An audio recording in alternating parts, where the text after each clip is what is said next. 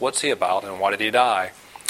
And uh, in our text in the Gospel of Mark, uh, in, in, the first few weeks of the semester, we've seen Jesus appear on the scene, uh, declare himself to be something like a king. When he comes, he says, The kingdom of God is here, uh, and, and, you should act appropriately because of that. And uh, in this kingdom, as we saw, has cosmic ramifications. Jesus has come to do nothing less than set things right, to, uh, to take on evil, sin, brokenness, death, sickness, and to reverse its effects.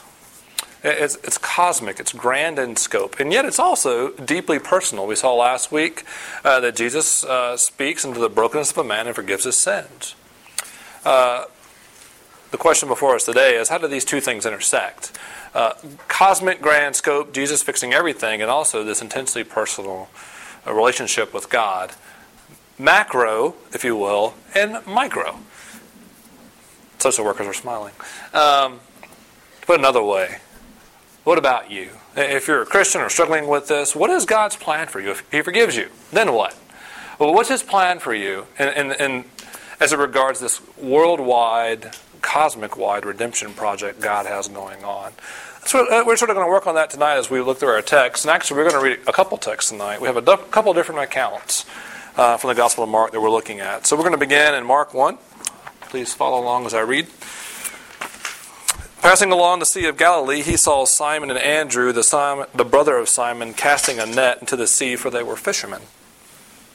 Jesus said to them, Follow me, and I will make you become fishers of men. Immediately they left their nets and followed him, and going on a little farther, he saw James, the son of Zebedee, and John his brother, who were in their boats, mending the nets. And immediately he called them, and they left their father Zebedee in the boat with the hired servants and followed him. Skipping on to chapter 2. Verse 13 He went out again by the sea, and all the crowd was coming to him, and he was teaching them. And as he passed by, he saw Levi, the son of Alphaeus, sitting at the tax booth, and he said to him, Follow me. And he rose and followed him. And as he reclined at table in his house, many tax collectors and sinners were reclining with Jesus and his disciples, for there were many who followed him. And the scribes of the Pharisees, when they saw that he was eating with sinners and tax collectors, said to his disciples, Why does he eat with tax collectors and sinners? When Jesus heard it, he said to them, Those who are well have no need of a physician, but those who are sick. I came not to call the righteous, but sinners. And now, chapter 3, verse 13. And he went up on the mountain and called to him those whom he desired, and they came to him. And he appointed twelve, whom he also named apostles, so that they might be with him, and he might send them out to preach and have authority to cast out demons. He appointed the twelve Simon, to whom he gave the name Peter, James the son of Zebedee, and John the brother of James, to whom he gave the name Boanerges, or something like that. And that is sons of thunder. Andrew and Philip and Bartholomew and Matthew and Thomas and James the son of Alphaeus and Thaddeus and Simon the Cananaean and Judas Iscariot who betrayed him. All right, let's play together. Jesus, we thank you for the word. Father, we thank you that you've recorded your word in history for our benefit. We pray, Lord Jesus, that you would show yourself to us in it tonight. We pray, Spirit, you be gracious to press these things into reality in our hearts. For those that are Christians, we pray that you would uh, challenge and refresh them. For those that are struggling or, uh, or doubting or uh, deeply cynical, Lord, we pray that you would help them take a, a step forward tonight. Pray these things in your name, Lord Jesus. Amen. Uh, if you know me and my family, uh, you know we have two kids, uh, bordering on four and two, and uh, they're they're very sweet, wonderful children, but not all the time. And um, I had a little episode this week that Luda told me about where uh, our, our, youngest child, Abiel, she, she, can get a little moody, and uh, she was being a little difficult. And Caleb, who was three and a half and generally somewhat patient, had just about had it. And he turned to my wife, Luda, and said in Russian, like it's their secret language, so Abiel won't understand it. Um, Mommy, can we put Abiel on a plane? She's a pilot. Yeah, can we put her on a plane and she go away? She's a pilot. Now, uh, my son, you know, you think uh, he's only three and a half. That's pretty sophisticated. That's a, that's a pretty slick plan for getting rid of your sister. is pretty effective. It actually worked. And um, uh, in, that little story, I, I, see a little bit of uh, of us. We, we, he loves his sister. He loves his family. She loves him. Uh, but sometimes we want things our way. Uh, we want our stuff, and we want certain things about all the things. And, and that's what we really have in Christianity very often. We have folks that want part of the deal, but not all the deal. Um, and to, to, highlight this, I'll, quote from Gandhi, who said, uh, I like your Christ, I do not like your Christians. Your Christians are so unlike your Christ. And, and no doubt some of you here today are, could listen to that and say, Yeah, I get that. Actually, I, I believe that. I, I like Jesus, or I read his stories, he's beautiful, but then I look at believers, or these people that claim to be believers, and I want nothing to do with them. So I don't mind Christ, but I don't like his community. There's some other you, perhaps, the other way around. Uh, maybe you like the community, maybe you're coming here, and you like these folks, and they're nice, but you're not quite sure what to think of Jesus yet whether or not you want to devote yourself and follow him. And then there's some of you, probably believers, Christians, or you at least grew up in the church, and you really like Jesus, and you have a great plan for who he should like. You know which part of the community Jesus really should care about, and everybody else he can put on a plane. Um, the short of it is, we want things on our own terms. We want Jesus and community on our terms. And uh, Jesus won't have that. We're going to see that in our text tonight that Jesus has his own plans because when Jesus calls us to himself, he calls us to a community. And uh, what we have in these three episodes, there's three encounters, is, Jesus building a community. What I'll argue is the church. Um, and in doing so, as he calls these men to himself, calls people to himself, and builds this community, we get three snapshots or portraits of the church. And uh, they're a little bit different. Uh, we have the schoolhouse, the school, if you will. We have the hospital. And then lastly, we have the church. And I'll talk about each of those. And I think we learn something about Jesus and what the community is supposed to be like at the same time. Okay? So the, uh, the first uh, encounter, uh, we, we find Jesus by the sea, and uh, we find Jesus starting a school. And what we have here is an unexpected session of school. This is the exact opposite of a snow day. A snow day, you wake up thinking, I'm supposed to have school today, and you look outside and you have no school. This is the exact opposite. This is an unexpected session of school. There should be no school. Jesus, in verse 15, which you don't have, has just showed up on the scene and said, The kingdom of God is here. He's basically announced, I am the king. I've come to my realm. Repent and believe. That's a pretty clear message. What further is needed? You're the king. This is your property. You can do what you want. And then Jesus, walking by the sea, decides to start a school. And I said weeks ago, when Jesus came on his mission, he came so humbly. Uh, and we see that here. Jesus begins to collect students. We have an unexpected session in verse 15. He walks by the sea, he calls men uh, to follow him. And uh, they're unlikely students. But they're young fishermen. Verse 16 uh, Simon and Andrew, and then also James and John. They're most likely young men, uh, college aged, maybe younger. And uh, really, nothing to commend themselves to for likely adoption to begin a new institution of learning. Uh, Galilee was a backwater, middle of nowhere. Uh, these guys were just fishermen. And yet Jesus decides to begin his school with them. And this is not divorced from Jesus' great proclamation that the kingdom is here. This is the way he's going to carry on the work. The king is here. The kingdom's here. Get ready for it. And then he starts a school and calls people to join him. Jesus' plan for extending God's kingdom into the world, for making things right, begins with him calling people to himself. Ordinary people, unextraordinary people. He, this is uh, sort of akin to you know having the right in gym class to pick your team, and intentionally picking the non-athletic people. You know, just sort of saying, you know, today I don't care about winning. How about you and you and you? Oh, yeah, you too, come on. I mean, it's not clear that's what Jesus is doing, but if he wanted an extraordinary group of learners, he could have gone somewhere else. But he didn't. He picked these men. And, and that we get a clue that Jesus is also an unconventional teacher, and that is all over this text actually. Uh, first, he doesn't have a school; he just says, "Follow me." Uh, stop what you're doing and follow me. Follow after me. Come behind me. You will learn from me as we go. It's a very personal invitation, and this is extraordinary. Rabbis which is Jesus sort of setting himself up as a rabbi when he does this, did not do this. Rabbis sat in their house and earned great reputations. And people came to them and applied to study. And the rabbi would say, Well, let me see your work, and how much can you pay me? They were very choosy. Uh, Jesus goes out and chooses his own disciples. It costs them nothing to follow, except for everything, their lives. Um, they don't have to pay, and, they follow. And that's the other thing about Jesus that's remarkable. Uh, his authority. He invites them, and what do they do? They stop everything and follow. Uh, it's sort of mysterious. I, I think we get a couple clues here that Jesus was so beautifully charismatic and moving that people wanted to follow him but also that uh, Jesus is able to make disciples by the authority of his word. He said, Follow me, and they did it. It's pretty remarkable. And he invites them to do something to become fishers of men. In other words, he's saying, This kingdom that I've been talking about, this is the way it's going to work. We're going to go out and catch folks. Uh, you, fishermen who've been catching fish and are probably considered, uh, you know, socially unimportant, you're actually going to become highly persuasive and very important in culture. You're going to go persuade people that the kingdom of God is real and they're going to join it through you. You're going to become like me. I've been a remarkable invitation to receive.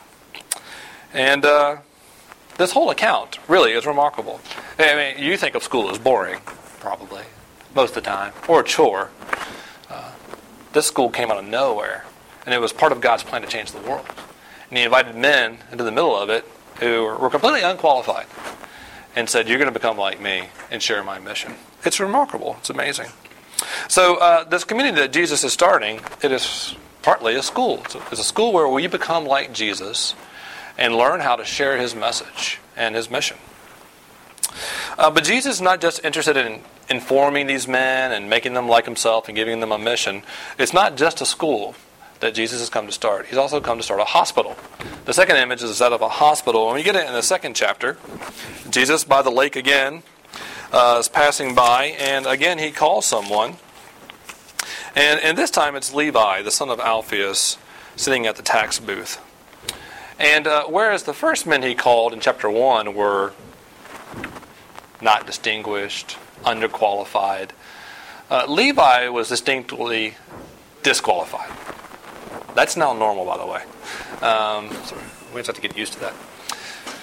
Last week I had planned to work into the sermon where they were digging through the roof, but they didn't cooperate with me. So um, if you were here, that makes sense. Um, Levi is distinctly disqualified. He would have been no one's top pick for any kind of team. He, he, was, he was universally despised as a tax collector. Um, in his culture, in the Jewish culture, he would have been a sellout, a traitor, selling his services to the evil Ro- Roman Empire. Almost said Russian. That works too. Evil Roman Empire to um, to tax his own people. He would have been making money immorally off the backs of his own people, charging them more than they should have, and he would have been hated. And, and what we see here, because he was so unqualified, even disqualified, is that the invitation is one of mercy. Jesus can only invite Levi on the basis of mercy. There's no other way in which he can join this community. There's nothing to commend himself. He's just a big fat negative. Uh, and Jesus invites him. Why? Why? It's, it's only mercy. And uh, that leads us into the second thing, which was uh, immediately this would have been messy. We have uh, these four fishermen, Sea of Galilee, worked hard for a living. Levi, tax collector, Sea of Galilee. Y'all know each other? Now, I'm supposing things here, but I think this is reasonable. Y'all met before? Yeah, we met. Yeah, you've been texting me for five years and taking my money. We hate you. We've been praying for God to judge you. Nice to meet you. Nice to meet you. Okay, this, this is the messiness of the community that Jesus is making. He's inviting a mixed multitude of folks together that don't always like each other very much. And we see the mess, this messiness of the community continued in, in verses 15 and 16 because uh, Jesus hangs out with these folks. He hangs out with tax collectors and sinners. They're sharing dinner. Jesus is not ashamed to hang out with messy, broken, bad people. These, frankly, are not very good people. Uh, when they use the word sinners, he's talking about notorious sinners, like prostitutes, people that the culture would have considered really bad. Jesus was associating with them, which is something holy men of that day did not do. They didn't do that. Uh, this is getting a little shaky and certainly messy. And uh, the good people in this story, it seems, the, the, the religious folks, the scribes of the Pharisees, see this and they wonder, why? Why is he doing this? How could you do this? And I need to clarify something for you. If you grew up in the church, and even if you didn't, you see Pharisees and you immediately think hypocrites. And they were, uh, in the same way that we all are. Uh, but they weren't just hypocrites, meaning they did bad all the time and pretended they were good. They actually strove to be good. Jesus actually says, unless your righteousness exceeds that of the Pharisees, saying they actually are a little bit righteous. You're supposed to be more righteous than them. The people in their day looked up to them as righteous. They were actually trying really hard to be good. And uh, these folks are deeply concerned about what Jesus is doing. We have, a, we have a giant mess here. Here's this holy man who claims to be the king. He's coming to restore all things, and he's hanging out with messy, dis- distasteful, scandalous sinners. How do we make sense of this? Well, Jesus clears this up for us in verse 17. He uh, basically tells them the mission he's on. Those who are well have no need of a physician, but those who are sick. I came not to call the righteous, but sinners. Uh, and Jesus here is sort of going into the psyche of the people at the table. Do you think of yourself as well, do you think of yourself as sick? Which are you? You're in the doctor's office. Uh, there's only one way to see the doctor. You got to admit you're sick. Jesus is saying, I'm the physician. Do you want mercy? I've come to bring mercy. I've come to bring forgiveness. I've come to bring restoration. Here's the conundrum for them and for you. Are you qualified? Do you want to be qualified? Do you want to do you want to be qualified to see the doctor? You got to be sick. You have to admit, I have a problem with sin. Or are you the self-righteous folks here that say, "What are you doing? You're, you can't do that." You see the conundrum? Are you willing to admit, you and these guys, that you need mercy, that you're a sinner, that the only way you get in on this game, closest to Jesus, part of His community, is by means of mercy, that you need a physician you need someone to tend you and heal you and care for you. That's a conundrum here. And we don't like it, actually. Um, we don't like to be called sinners. None of us really do. Unless you're really deep on the inside of the Christian story and then you know it's true of you. Um, C.S. Lewis talks about this and uh, writes, and I think rightly, the problem here really is pride. Um, and I'll read that in a second, but read another quote to you. This is fun to really embrace this, we have to get to the point where Groucho Marx did a couple years ago when he wrote a telegram to the Friars Club of Beverly Hills. He wrote, Please accept my resignation. I don't want to belong to any club that will accept people like me as a member. So that's the way it is with the church and this community Jesus is building. He's collecting messy folks. Do you want to get in on that? Uh, yes, maybe. I mean, it's a disaster. Look at those folks but I need the mercy, and I want to be close to Jesus. And I don't want to be outside, but there's people who are a mess, and I want to be in on that. And I don't want to be around them, but I'm a mess. You feel the tension? Uh, and the, the, issue here is pride. Um, it's not so much that the church is full of hypocrites. It is, but you're a hypocrite too. Uh, it's really pride. And C.S. Lewis writes, theoretically, Christians admit themselves to be nothing in the presence of God. You know, i I'm insignificant before you, God. But really, all the time, they're imagining how God approves of them and thinks they're better than ordinary people. What they do is they pay a penny of imaginary humility to God, and they get a pound of pride towards their fellow man.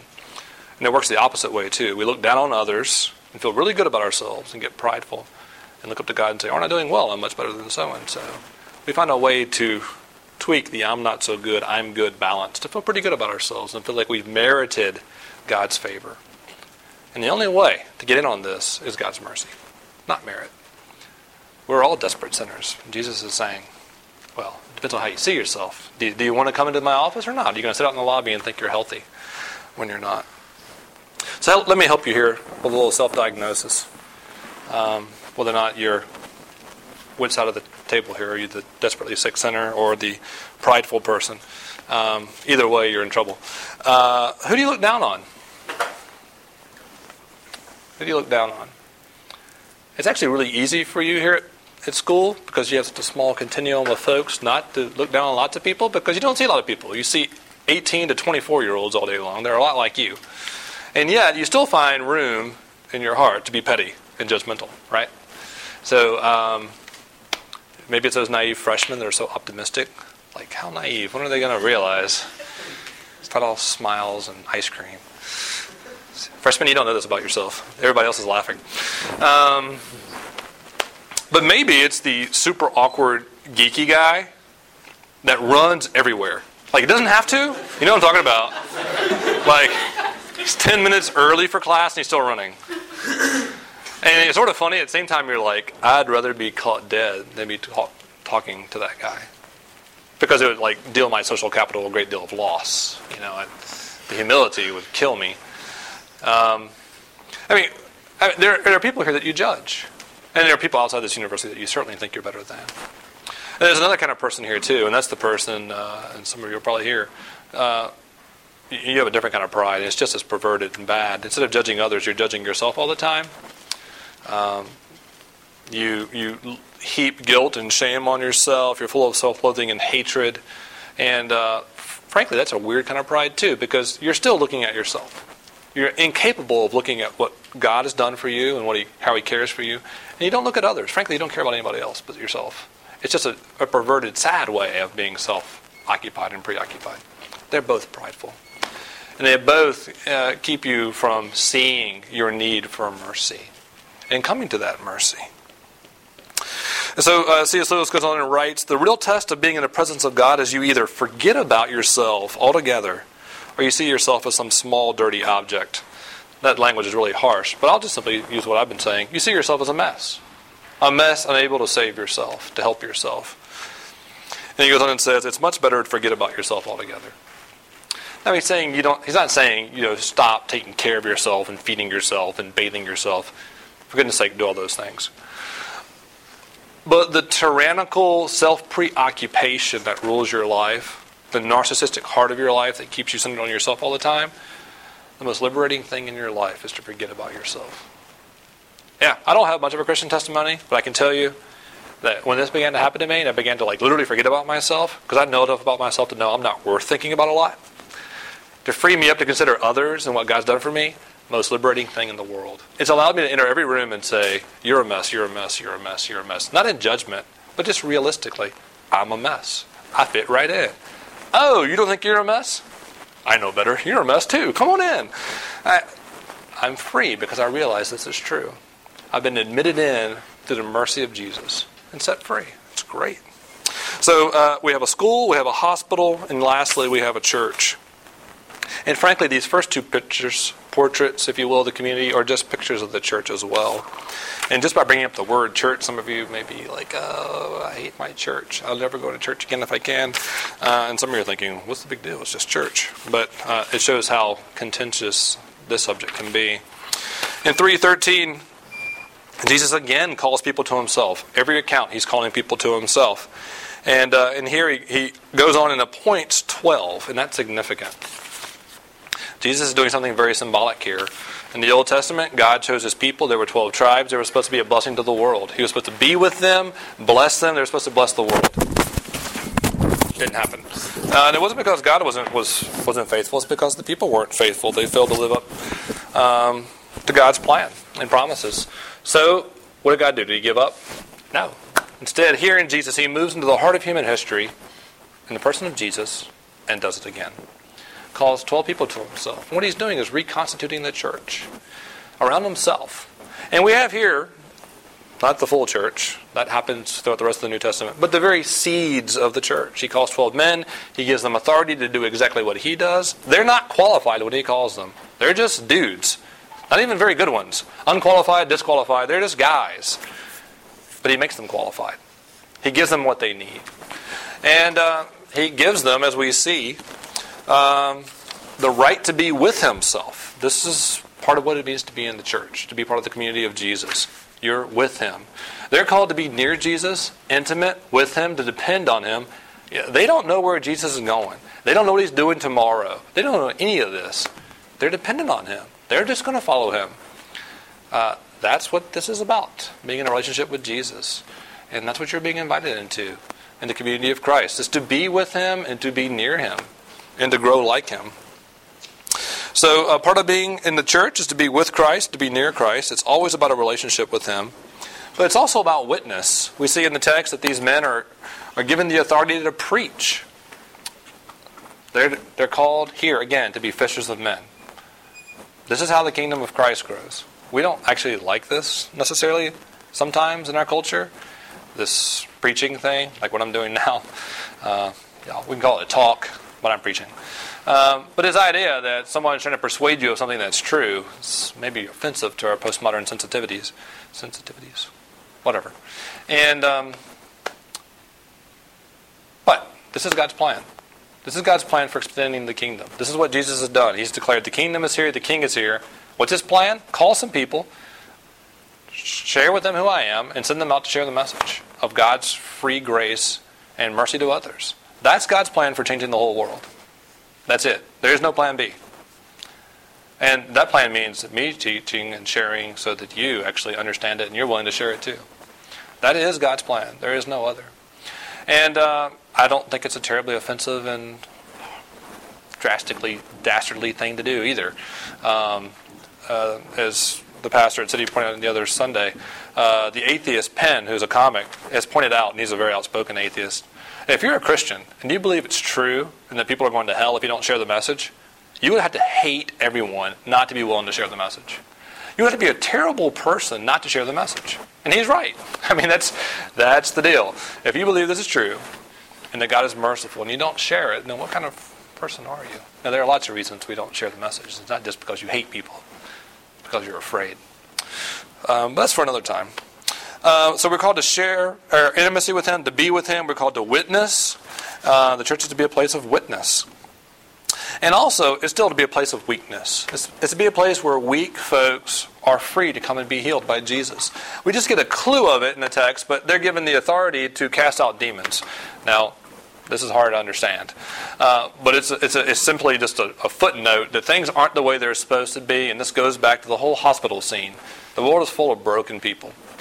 They're oppressed, they're suppressed, they've hurt themselves through their sinfulness and selfishness. They've been hurt by others. Some of you have reaped both those things. If you could honestly look back at your life, you could say, I've made decisions that have ruined me. Maybe not irreparably, but I've made some decisions and done some things I would love to take back because I'm a different kind of person because of them. And some of you could look back honestly and say, This person deeply scarred me for life, and I hope God can fix this. You've been harmed by others. God knows the world's like this. It's a hospital. The church is called to be a hospital, a, a place that's safe for people in their weakness. The church is supposed to be all these things at once. And I think that's a beautiful picture of what the community of Christ is supposed to be like. Something that's close to Jesus, about being intimate and near to Jesus, a place that shares the message of His mercy, and yet is a place for, for broken, even bad, frankly, bad people, scandalous people to come and feel safe to process the message. That's what we have here. Um, now, what about you? Where are you in the story? It's, it's a good question. Where are you in the story? Because there's so many different places you could be. You might just be wandering along, lost by the Sea of Galilee. Uh, you don't know what you're doing. That's okay. Um, but I'll do as I'll speak as I often do. Perhaps you're here struggling with the message. You don't know what you think about Christianity or Jesus, um, and I understand. What are you to do with this dichotomy, this challenge you get in the second scene, where Jesus says, you know, there, there are two kind of folks here. There are folks that think they're well. There are folks that know they're sick. Are you able to say, there, there's something wrong with me? There's something deep down. Ugh, I don't like myself sometimes. And I'm pretty sure God doesn't either. And that might be true. But it doesn't have to stay that way. You have a physician that's willing to heal you, that extends mercy to you, is willing to forgive everything if you come to him. Um, and uh, for the rest of you, uh, so consider yourselves Christians, even if you might be wrong. um, where do you see yourself in these accounts? Who are you? First of all, I've been talking about the church about as overtly as I ever will, perhaps. Well, what do you think about the church? Do you love the church? This is Jesus' plan. This is what Jesus came and did. He started this thing. And you perhaps have been burned by the church. You've seen lots of deadness and hypocrisy in the church. Perhaps your family's been burned by the church. You see no reason to embrace the church. I understand. It's one of my good professors used to teach me all the time. I understand. But abuse does not negate proper use. You know, if, if we throw out everything because it was abused, we have to throw out everything because everything is abused in our world. Uh, but this is the way the church is supposed to be, and can be, and often is. Do you love this thing? Do you want to be close to it? This is the means for you to be close to Jesus. The means for you to grow as a disciple and to share the message and to be a safe place for other people to come to Him. Uh, are you in the school? I know you're in this school. I know this school takes up a lot of your time and your emotional energy and your heart. But are you in this school as well? Are you willing to follow Jesus and have Him teach you? That you become like Him and share His message and are willing to share His message and say, I'm part of the kingdom of God. Part of my job as a Christian is to share His message of mercy. Are you willing to do that? If you're not, part of it is you forgot that you were in the hospital. That you were in the hospital, and the only way you let you got treated in the first place and were healed and came to Him is because He was merciful to you. So remember what He's done for you. If you're not willing to share the message, remember what Christ has done for you. He has called you to Himself. He has died for you. He has forgiven you. He has given you His righteousness. He's called you a son and daughter. He's made you part of His body. He loves you. If you're not moved to share that message and you know all that, you need to come and talk to me.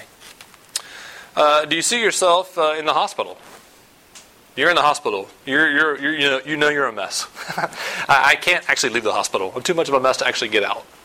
I just want to sit here in my self pity and loathing because it's easy and I know I'm a mess. Well, I understand. Sometimes it's like that. God's mercy is enough for you. And there's a mission for you. There's a mission for you. There's something to live for besides gazing at your navel in self pity. You have a great purpose. You're part of the world conquest of redemption that God has planned.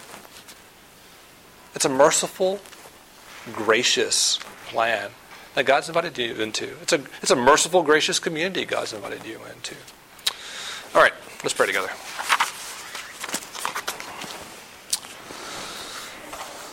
Lord Jesus, we thank you uh, that when you came and called us to yourself, you didn't